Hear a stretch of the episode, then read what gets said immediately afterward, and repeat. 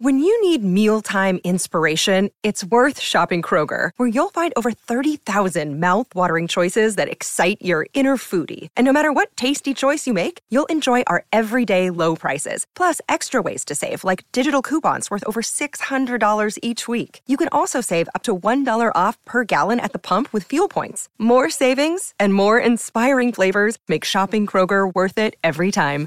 Kroger, fresh for everyone. Fuel restrictions apply. Welcome to the J3 University podcast. I am your host, John Jewett.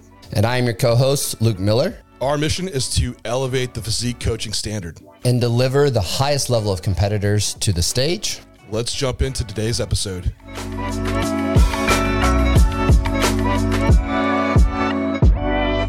Why are you so fat on stage? And don't worry, everybody. I'm not attacking anyone because I've I've been there myself, and I felt like, why am I so fat on stage? What? Where did it all go wrong? What did happen here? And so, Luke and I are going to jump into this today about some initial things to consider about not getting fat on stage and trying to solve the issue before it even comes all the way around and bites you in the ass. So, Luke, Yeah. how's it going, man? Good. Everything's rolling. We're starting to get the baby on a sleep schedule. So I am like sleeping slightly more at night. I'm getting a solid like six hours, which is great. I can function on six, can't function on four.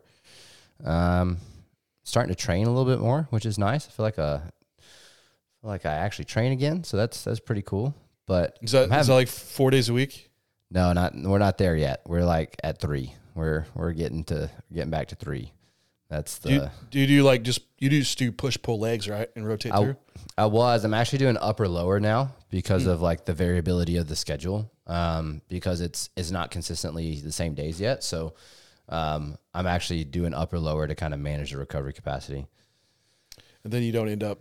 I I mean, you, you might miss a day, right? So it's less likely to miss a whole like body part, I guess, for the week. Yeah, like last week ended up being two, but I still hit everything because I did upper lower, right? So that's kind of where Yeah.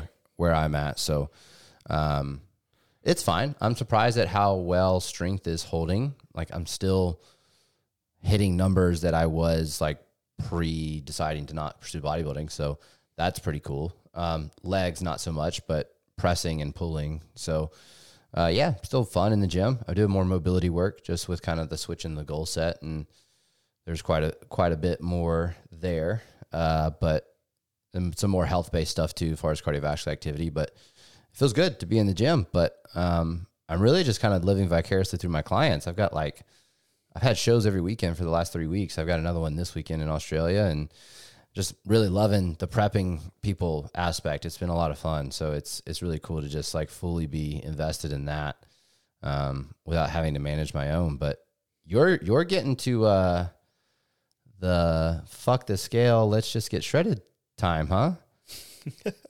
Uh, the actually, I, it's okay. Today I woke up and I I had a low, a drop to a low. I'm like, all right, that makes me feel better. And usually that's that's like how I prep. I don't have the consistent drops. It's usually will hold and might go up. Then all of a sudden I'll wake up and it'll it'll be be down. So Yeah.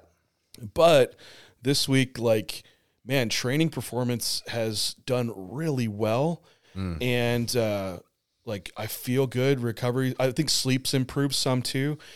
And that's all translating just to better performance. And then I'm just like, well, just need to make sure, like, you look at the visuals and the scale scale should eventually go down Yeah. um, I'm not just going to grow into the show, and that's kind of what we're talking about today. Like, a- a- in, in a way, expectations and the timeline, right? But um, yeah, it's it's still the the battle of like, man, it's going to be so close of, of where I end up kind of falling. But no, it's it's moving this week, and actually uh, a really good stride for this leg of prep. I'm like sitting right around. I'm 16 weeks out tomorrow.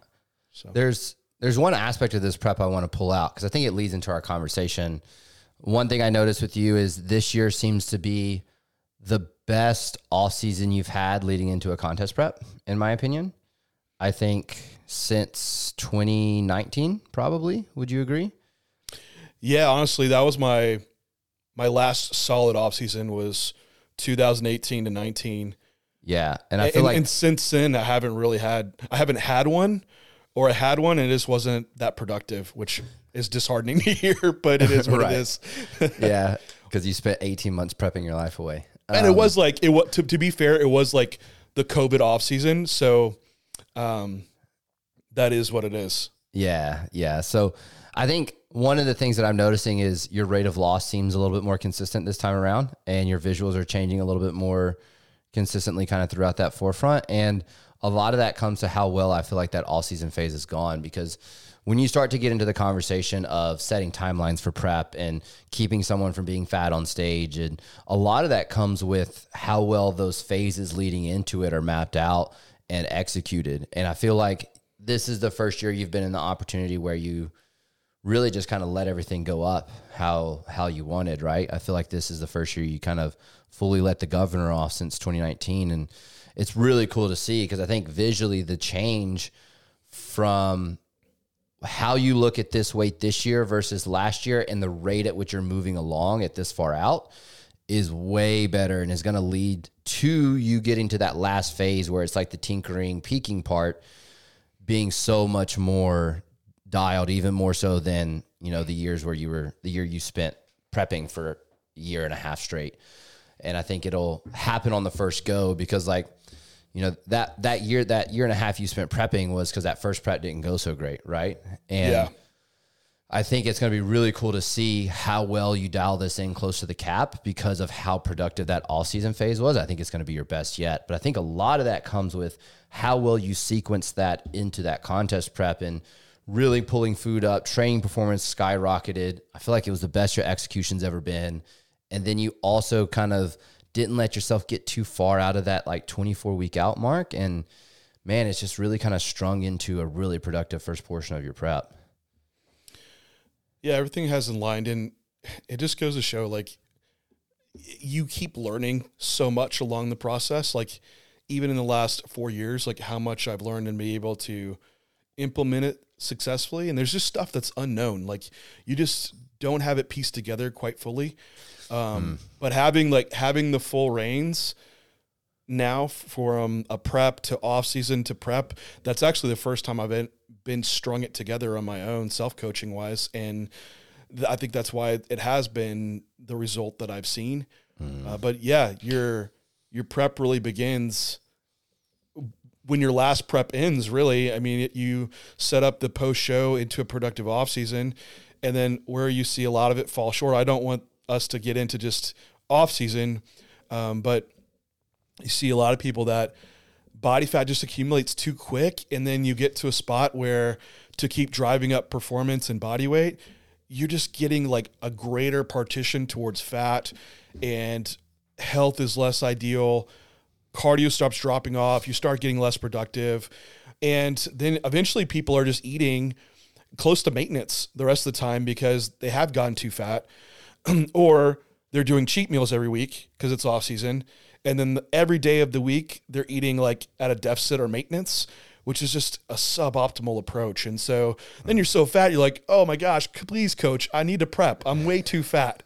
And it takes forever to get the ball moving because you're in such a less ideal position with not having cardio in place, so you don't have those adaptations yet. You also for for enhanced bodybuilder, there is a degree of like insulin resistance present that you're trying to um, improve in that front end, and and that is kind of sluggish to get the ball rolling as well. Right. And I think that's where we set up here is like this is the the pre prep phase that a lot of people don't consider, right? Yeah, 100%. And I think that with how we go about it now and using that pre prep phase to one, get habits in line so that like we've got the daily schedule in play. I know you've switched to a block schedule on your calendar, which is the most beautiful thing I've ever seen. And it's like, cardiovascular activity, all the habits that you know should be in place in the off season, but for some they kind of start to let slip. It's, it's really productive in getting that ball rolling and the fat loss moving because, in my opinion, we call it the pre prep phase, but that prep, like we said, starts before the prep, and that pre prep phase is really where you can start to see that average rate of loss come to light once that prep begins because we should be mapping that out on that timeline of like how long we think it is going to take to get that person to contest shape. And I think a lot of people miss that aspect of it within that pre prep phase because they're not planning the pre prep phase to get them to that point where that prep can run smoothly. And this goes back to like, why are you so fat on stage? Here's here's the number one reason that I would I would lay out is that the timeline's just not correct. You miscalculated how many weeks it's going to take to get body fat off. Mm. Uh, that could be for one lost weeks from exactly what we're talking about, from just having to get up those weeks, make up weeks in the front end because things aren't working well. It could be lost weeks because of other factors. Um, also, it could just be an overestimation of muscle and an underestimation of body fat that we see. And that's where you it's it comes down to math, really. So if you have someone in the off season, you have a stop point for body fat, and once it's there, and usually we're saying, hey, this depending on the season might be 24. Maybe you let someone go up to 28 weeks, but that's going to be like bringing like a mini cut in. But we say we the stop point is like 24 weeks, and that that was it for me. Just to give some context around that. That's based on visuals. So if you're like, man, I'm terrible at visuals, I don't know really what I'm looking at. Well, look at your last show. And this is how I, I'll do it too for clients. Let me see your last stage picks. What was your weight before manipulations? Was that client stage lean? And like, okay, they were. Well, that gives us a rough idea of where stage weight should be. How long was this off season and what's reasonable muscle gain for this client? Like for myself, like I was around 206, 207 on stage. I had about a year and a half of off season. What does that look like for um, amount of muscle tissue that could have been added in that time period? And right. and visually, that might that might very well be ten pounds of stage weight. It, it could be. So then you calculate that all in, and you can figure out how much body fat needs to come down over that over that time course, mm. and that gives you an idea math wise. And we talk about probably getting into what what is reasonable rates of, of fat loss. But may, maybe so before we do that, we do talk about once you do hit that, you know, off season phase, you're 24 weeks out and body fat. And, and, and for a guy that, that might be in that maybe 15, 17% body fat range, mm. you got some abs in, like you can see some like relative outline. For guys, you should have lines all the way up the quad and, and most of the time. Uh, you're in you're in that off season phase. Time to put the brakes on. Like we, if we go any farther, you're going to be prepping longer than 24 weeks. Now enter the pre prep phase, and this is what's going to set up a productive contest prep right off the bat. take it away, Luke. What is what? How do you set up this pre prep phase? You got a client, they're masked up, peak off season weight. Where do we go from here? So this typically starts with pulling back to baseline compounds because I will have ran a off-season phase that's included escalation of compounds into that. And so from a health perspective and managing that across a contest prep, this is probably the first change that actually happens. My preference here is the first 1 to 2 weeks of that pre-prep phase being about getting that schedule together because I think that the more that I do this, the more I realize that getting people on board with that schedule is probably one of the most stress mitigating factors that I can use for the entirety of the contest prep. And so that's going to be making sure that cardiovascular activity is done consistently at the same time throughout the week during that schedule that they're going to be using for contest prep. So, just to give an example, I have a couple people who prep on like rotary time schedules. So they work night shifts at a vet or whatever that may be. And so it's not always fasted cardio, but they're learning to break up that cardiovascular activity out across the week according to how that schedule fluctuates throughout the week.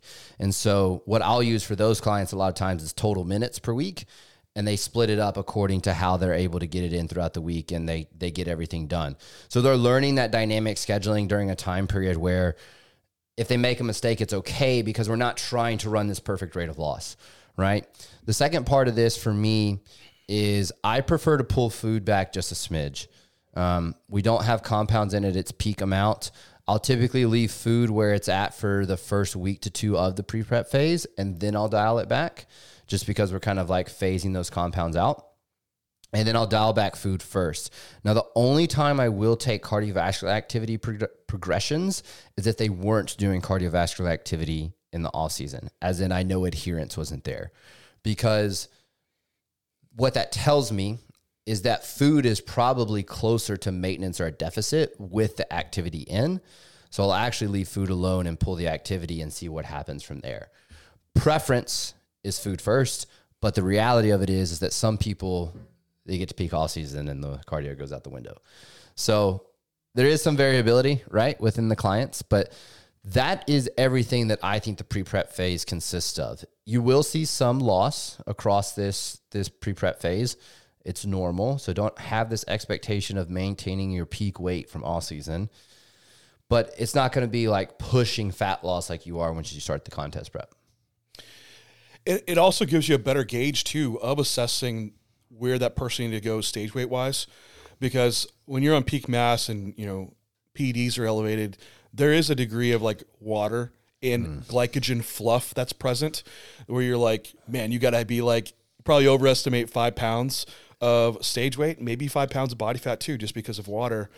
Some of that could drop off depending on what what was being done there, and then you might get a more accurate picture of how much someone truly needs to come down and then then also even within the uh, the, the health realm too, um, pulling lab work at peak mass to say what needs to be addressed now, and a lot of that will determine how long the phase will be, right? So, because ideally you want to go into a prep with peak health or health back to baseline, whatever that that looks like, um, within reason, right? I mean, if if you're like this is your career, like there might be things that we accept risk wise, but but relatively we want someone in a, in a good health, health a good health spot to be able to go into the prep from there. Yeah. Um, I, I typically will do the same, and it also with food like coming down. I have some people that are really adaptive, so like you drop food and like nothing happens. Um, I have other people you drop food and they like will drop five pounds in a week. Uh, so it it also gets you like finger on the switch to click on prep, right? It uh, it- you know, because initially like you have those people that are on super high food and you pull it and then nothing happens. You're like, oh man, there goes a week of prep. When uh, if we're like across this time assessing that, moving food, moving food to where we do start to see body weight move, like, all right, this is really a true maintenance, and also accounted for some of those adaptations that happened across prep where people are adapting to eating more food. Then once week one of prep starts, it's so much easier to to move the needle with body fat loss, right? Yep, one hundred percent. Um, On that health phase, that pre prep or that pre prep phase, that you're taking those health metrics into consideration. Are you typically using like six to ten weeks for most people within that that phase? Is that kind of the duration you're using for that? That that would that would probably encompass it. Like that generally will will take care of most things. And and for some people, like I said, it can be shorter, but also we're not ending like a 24, 30 week mass phase with the blinders on. So pulling labs every 10 to 12 weeks anyway. So right before that phase was about to end, the off-season phase, 12 weeks ago, we also had labs to get a pretty mm. good good gauge to see where health is trending. For a lot of guys, it's like, oh yeah, I'm still still everything looks great. So we can track like in our acute variables like blood pressure and blood glucose and look at other more subjective markers like skin and digestion. And those things might still be moving along really, really well to where we're we're not just where did that come from? How did our car break down? Like, oh yeah, we never like changed the oil. Uh, it uh, it, it it'll it'll be a little bit easier than like some other approaches that are just real uh, naive to what's going on. Yeah, yeah, one hundred percent. Um, I think that kind of starts to bring us to the phases of prep and like what is a normal rate of loss, right? Yes, agreed. And you can look at some of the, you know, I like looking at research with naturals because it removes the drug variable. So you don't have it skewing what could be really occurring with, you know, some individuals, yeah, the body weight doesn't change much and they just get leaner or you're using compounds that could drive a faster rate of fat loss and easily maintain tissue. So I think that's when it's helpful to look at data from natural bodybuilders and what what you see is a good rate and what maintains tissue and performance. And just to summarize that, if you look across like a lot of these this data, about a one percent rate of loss on the front end of a prep for a natural does a really good job at maintaining lean body mass. In some of the studies, there's actually like no body lean body mass loss. In females, especially males, it does start to taper off towards the end, but that's when the fat loss rate needs to start tapering down as you just have less fat to lose and you're at a great greater um, risk of losing lean tissue. Uh, There's just more hormonal maladaptations occurring to cause muscle loss, right? So that lo- rate of loss needs to taper down from maybe this 1% down to this half percent, which if you do the math on that, like if you're a 200 pound individual losing maybe two pounds a week initially, and then, then one pound per week. Now, where this changes is, and how I do it is off the front end. I do go more aggressive. I think we both do, mm-hmm. right, Luke? Yep. And that could be, especially the first week, depending on where the person was at. You might see like a one and a half percent rate of loss, and I'm I'm good chasing that for the first like three to four weeks on prep, and then let it, letting it taper into one percent, and that is especially so when they're higher body fat, and especially so uh, when there's PEDs on the table. And Absolutely. we, we could definitely keep that that higher rate going for a longer period of time too. Yeah, to conceptually kind of break it down, I I I break prep into phases. So three fat loss phases and then the peaking process. And so the way I kind of look at it is like phase one is the beginning of prep, get ahead of the curve fat loss wise, run that one to one and a half percent on average across that phase. Um, a lot of people kind of fall in that one two five one three kind of rate because it's really aggressive off the front end. Um, you're, you're kind of making those changes to push them along pretty well. That second phase for me is going to be the most productive, where we're kind of running that 1% on the nose. This is also where a diet break falls. And I'm building this into the timeline where I know that I can run that 1% rate of loss with a diet break and still get them to where I need them to be around that eight week mark. And the thing is that people don't understand sometimes is the end of that phase two can get pretty tough because you should be planning this to land phase three, where it's the slowest rate of loss. It's very minute changes towards the back end because it's the most sensitive for tissue loss. And then the peaking process for me is two to two and a half weeks, depending on the person. So you're not landing the end of fat loss on show day. You're landing the end of fat loss a week to two and a half weeks before. And people people kind of miss that aspect of understanding that these phases when they string into each other to do this well you have to be really aggressive on phase three and phase two in order to land the plane in time to be able to run a proper peak which is reversing into the show and deloading and being able to really drop fatigue to get them to be responsive So you br- you brought up some things there. Um, diet breaks, two weeks ready ahead. Also, things happen. Stuff gets messed up. yeah Those those are non-dieting weeks. So we have this timeline, right, that we set up of you need to lose whatever, let's say one percent body weight, and those are weeks that it's non-dieting time. So when you have like someone's like, "Oh, I'm doing a 24 week prep," coach is crazy. It's like, yeah, you might have four or five of those weeks that might actually be dieting truly. So you, you need you need to factor that in and reverse engineer your timeline, which for this 200 pound male, let's say he has he's at 13% body fat. We know he needs to be stage lean. Let's assume 3%. That's 10% body fat to lose. For this male, this is 20 pounds of body fat, body weight. And I throw on an extra five pounds of just water glycogen fluff that might be there. So 25 pounds. And then you calculate that off, assume a 1% rate of loss. This guy is going to be losing two pounds per week and he has 25 pounds to lose. And again, you need to factor in some fluff weeks in there too. Um, two weeks ready ahead, potentially maybe some diet breaks, days where you're doing refeeds. So that might add four weeks on to that prep. So I mean, 13% body fat, this guy's already like relatively pretty lean. But at least for that guy, that might look like a 16, 17 week prep. Mm-hmm. So that's kind of that's the real rough. And my math was definitely not exact there, but it's the real rough way of how you would backtrack that to see how many weeks out.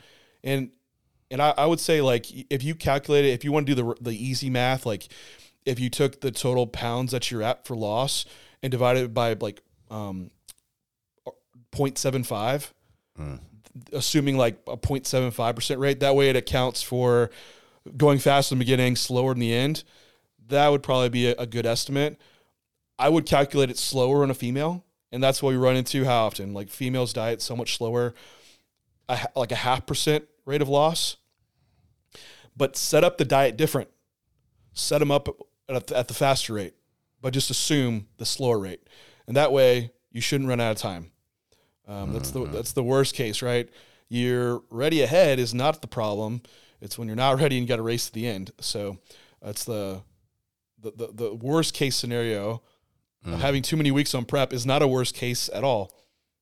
Yeah, I think I think people don't realize that you can play that game of pulling someone up and then pulling them back down. And for me, I actually really like that game because I can really see how full the best visuals look.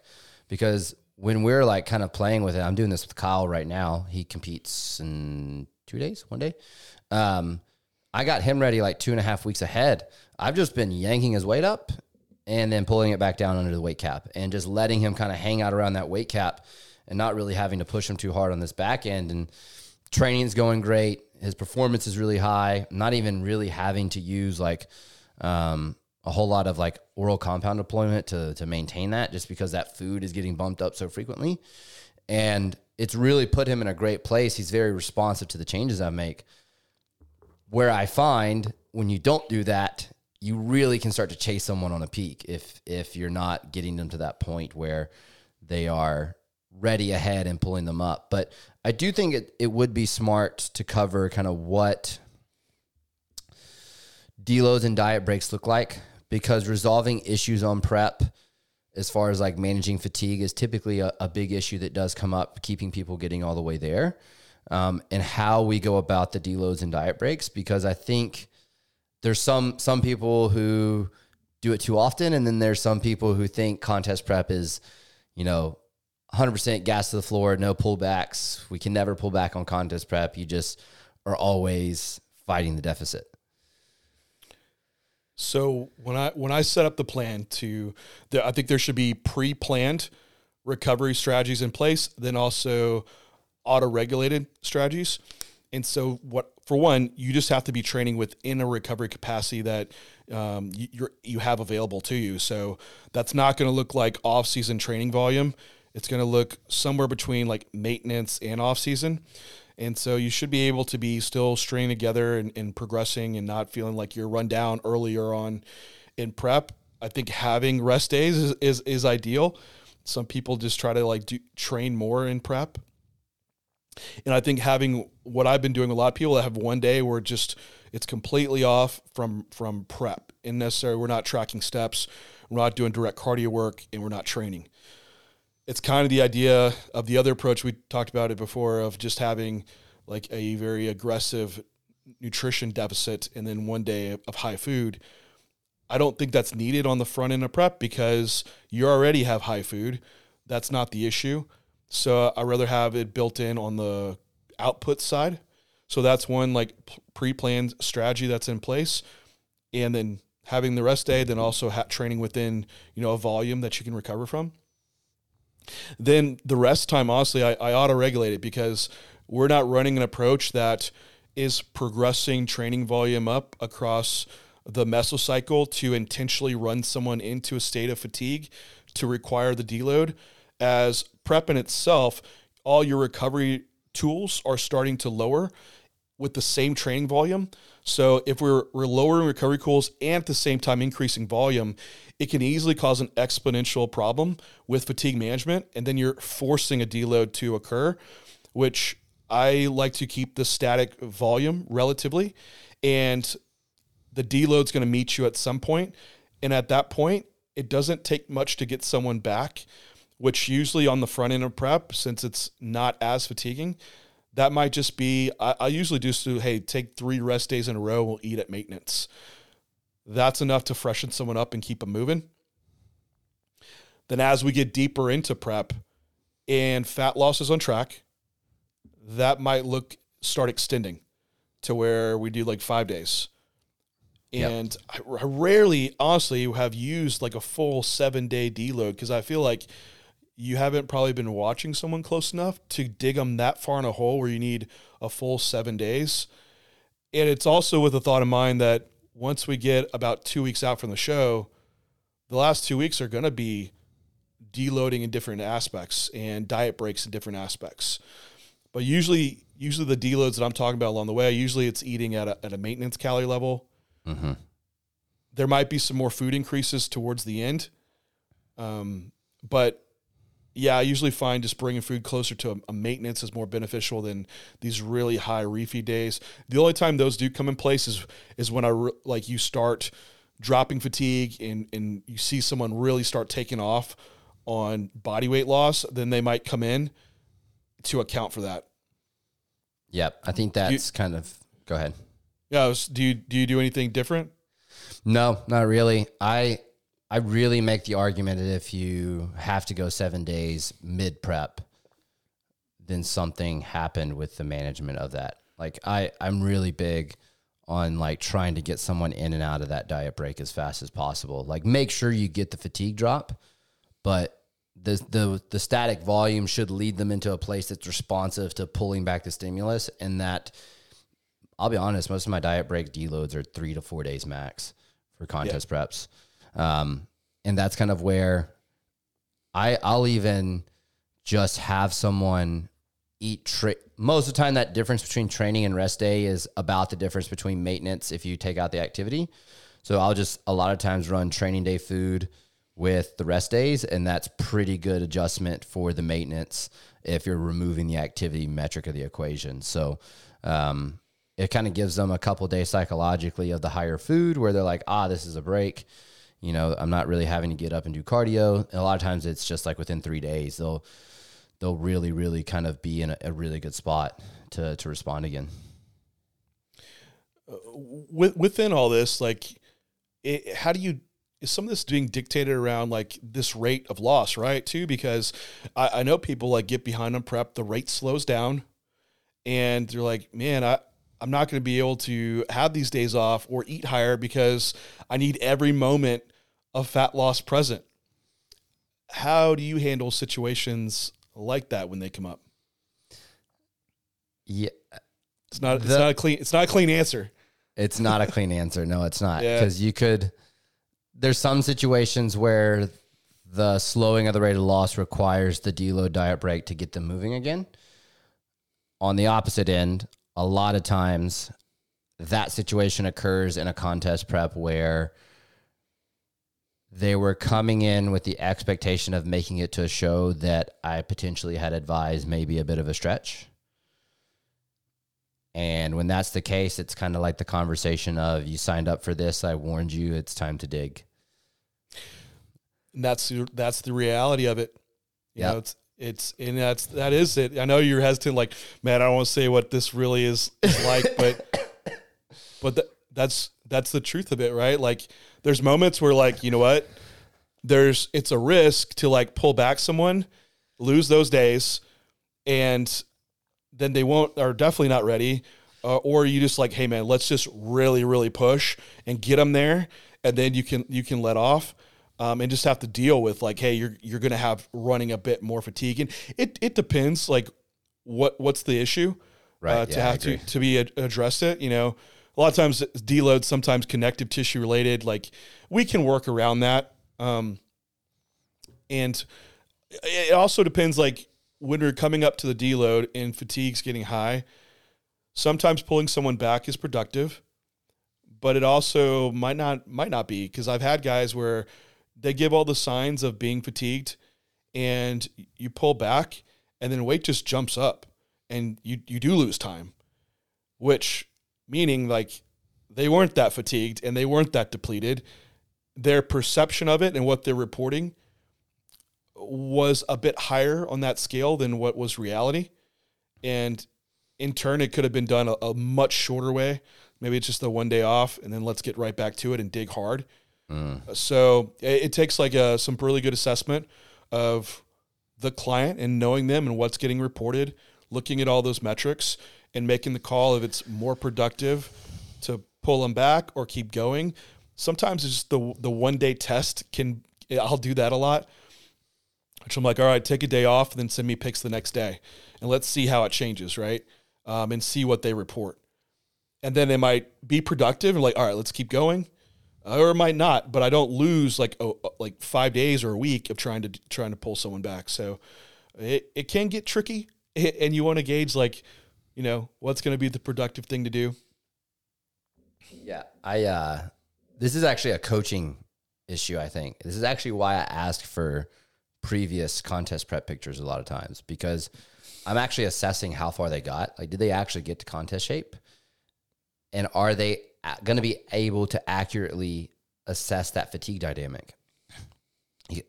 Previous preps leaves clues. I have a prep, and I won't bring it up who it was, um, where at least one check in a week was coach, I don't think this should be this hard mm. every week. And it's like you're watching the data. It's like perfect rate of loss. It's like performance is still moving. And you're just kind of like, okay, like you entertain the conversation, but then you're just like, hey, everything that you're doing tells me that things are moving. And I understand this sucks, but you're just going to have to move on. And if it changes the rate of loss or something within the prep that I think we need to make a change to get you there, then we will. And come to find out down the road that it was life stressors were high enough that it was carrying over into how he felt within the the gym and a couple other things and it was actually giving that person a skewed reality of how they actually felt that being said this person's change from their last prep to this contest prep has was massive where they're experiencing something they've never felt before because they've never actually been to this point before. Because like you you and I have seen this multiple times. People that prep that don't have enough tissue to actually get into full realized contest shape because there's some body parts that don't have enough muscle to show the the conditioning that they're in. Then they add that tissue and they're able to get to a body fat composition that's a lot lower than their previous prep because they've taken the time to add 15 20 pounds of, of stage stage muscle stage tissue. And that feeling and that expectation of what this contest prep should look like from a visual standpoint drastically changes because the visuals that they were on stage are actually where they're at six or seven weeks out this time. And so that visual change of what they expected last time and how they expected it to feel is way different than this one. And and I've had so many preps where literally every data point points to them progressing except for their psychological side. That's where managing a psychology as a coach is really important. Yeah, I uh, I can see that. I've had you have people when you see their pics and you're like, all right, they weren't stage lean, and once you get them to those new levels of leanness, you've never been there before. You don't know how it's going to feel. So the perception is going to be a lot different. And you're right, you have to manage those expectations. I've had other clients too that came from other coaches and they were in that position where, like, hey, dig, dig, dig. It's all about suffering. Like, it's going to be hard. And they give a feedback that's different. It's like, yeah, this prep is like, it's challenging. It's not my hardest prep ever. But so you only know what you know, right? If if that if that was the norm before of like pure suffering on prep, and then you report like, yeah, all on par, coach, it might not actually be on par. And I've had that situation where like, hey, you're you are smashed. Like this is not normal. So you also have to pull that out from someone as well. Yeah. Then the other client is the one that wants it. Like they want oh, yeah. to be a masochist, right? And I I have one client friend, and I'll I I'll, I'll tell her like Christina Bittner. I'll call her out because uh, you know I love loved working with her because uh, she WPD and man, if I bump cardio, she's like, yeah, let's go. Like it, it was exciting to prep because you don't have someone that's probably like, oh man, like John up my cardio again. Like it was like it was go time. Like that lit her up, but it was also someone that I had to watch because they would take it as far as I would give it to them, right? Like I'm like three hours of cardio, like no problem. It's like so that's the person you need to watch to make sure Yeah. you're you're toggling between managing fatigue and how hard you're allowing them to push themselves. So that's it's a huge coaching side, right? There's a psychology across athletes, and it's when you need to bring talk to these people and uh, sometimes voice notes can be really helpful to like hear hear how they're describing it and then also gauging from their experience level to know if it is time to pull back or time to push to make sure you keep them on track for the timeline I was going to say, I actually bring this point up because I use the timeline to reassure them of like, hey, I know this sucks and it's this hard, but look, you're actually X amount of weeks out to the point that you're supposed to be ready. You're not X amount of weeks out to the show. Cause like that then changes their dynamic perception of like, oh, this is six weeks out instead of eight weeks out because I want to be two. And then they're like, it kind of clicks, right? It's like, oh, okay, I see why this is this hard this early. Or on on the flip side, like, hey, you're ahead. You don't have to go do 10 minutes of extra cardio to get this in in in, in stage condition already, right? So it I really like that timeline because it's a tool that can be used in either direction to really create buy-in and show the athlete like this is where you're at, this is where we have to be, and this is the next steps to get you there because you're XYZ out. yeah i think it can uh, d- definitely like sh- keeps them it, it can be tough too right Luke? because they have they might see what the time i only give so much to certain clients because if they have like a stage weight or they get scale focused and then that can be a psychological um, stressor of itself for other people it, it helps regulate them and they know kind of where they need to be and if they need to push or pull back so I think it, you need to adjust it along the way to help those individuals. Uh, but o- overall, like as a of a self coaching tool, or if you're coaching others, knowing this information can be really helpful. And you know, we have we have preps. I know we talked a lot about body fat drop with the enhanced bodybuilder that can get skewed because there's an escalation of PEDs across mm-hmm. the front front end of prep that might make it harder sometimes to gauge. So you might not see as much scale weight changes at times. But again, we're not prepping with only the next 16 weeks is going to be your bodybuilding career. It's still going to be the next 10 to 15 years for a lot of people. So we're also not running, you know, that aggressive of PED schemes to where, yeah, man, I'm just going to add 20 pounds of stage weight into the show. Like, uh, that's not how we're prepping people. And it doesn't last long, guys. Don't like that with that approach. But anyway, I uh, I think that wraps up the the topic. Like it, um, you know, why are you fat on stage? It comes down to having the right timeline and mapping this stuff out. It's it's math, and um, math can get broken down, and that way it's not just something up in the clouds. Like I think I'll prep for 16 weeks. Like, well, why are you going to prep for 16 weeks? I don't know. That's just what I did last time, and that hmm. sounds pretty good. What's your stage weight going to be? Like, I don't know. How much body fat do you have? I don't know. I don't know. so it's like you know, I when coaching myself, like I don't like guessing. Like I like more objective numbers and figures. So I think this could be helpful for a lot of people. But Yeah, I agree. 100%. anyway, appreciate everyone tuning in. Questions, comments, leave them down below, and we will talk to you next time.